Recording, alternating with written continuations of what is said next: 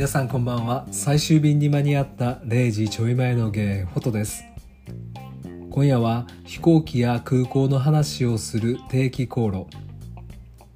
夏本番お盆休みに地元に帰る方。沖縄のリゾートに遊びに行く方。逆に久々の東京観光2丁目のみなんて方もたくさんいらっしゃると思います。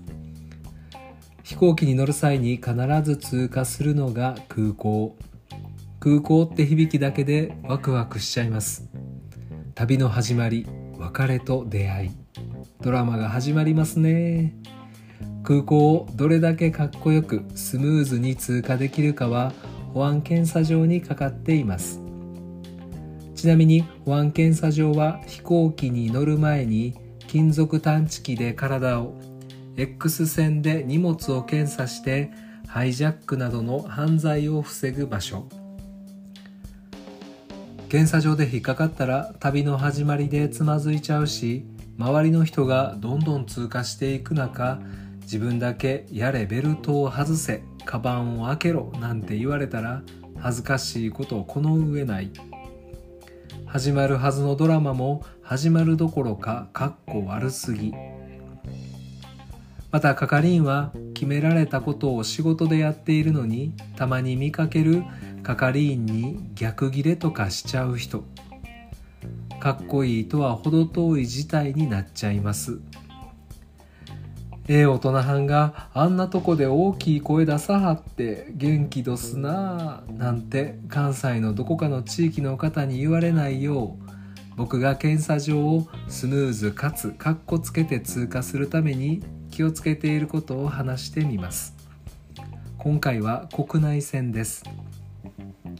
まずは出かける時に靴に注意。脱ぎ履きしやすい靴がいいです。これは革靴でも言えます。紐靴タイプの革靴よりスリッポンタイプの方がおすすめ。昔ジョージ・クルーニー主演の「マイレージ・マイ・ライフ」という映画で出張で全米を飛び回るジョージ・クルーニーが後輩の女の子に検査場を通過する時にはアジア人サラリーマンの後ろに並んだ方がいい。彼らは脱ぎ履きに時間のかかる革靴を履いてくるなんてヘマはしない。って説明する場面がありました。マイレージを貯めることだけに生きがいを感じちゃうやばいおじさんの映画でしたが靴紐の下りは納得。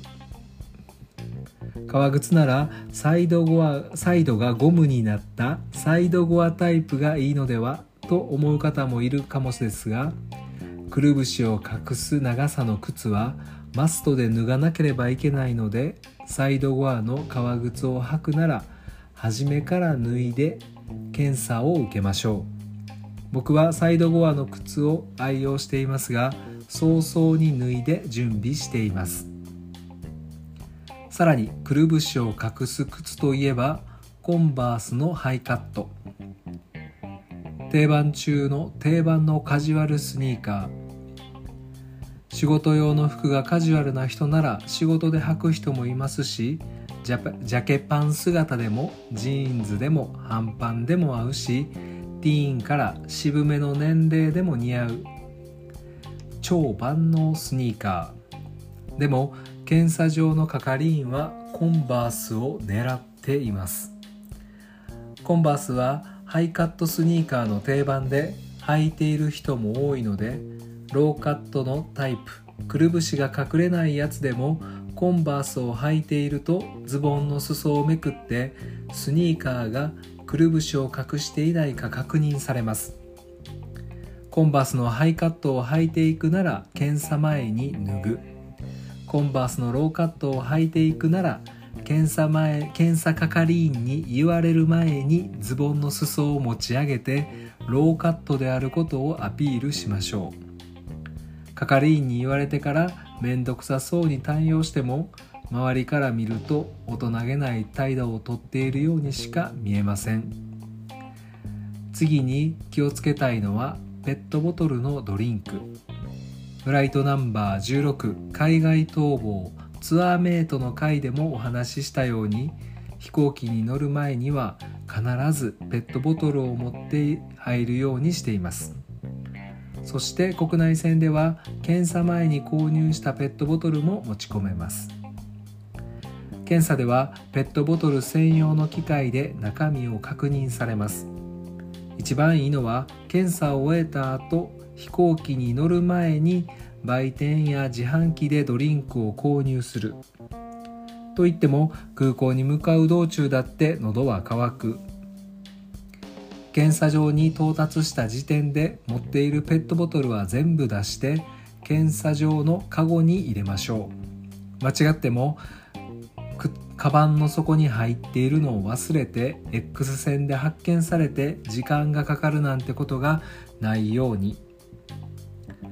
タバコを吸う方はライターの存在も忘れずに。1人ライターは1個まで持って入れます。まあ僕は検査のプロではないので詳しくは利用する航空会社のホームページをご確認ください。と言って逃げておきます。今夜はこの辺りで素敵な旅をおやすみなさい。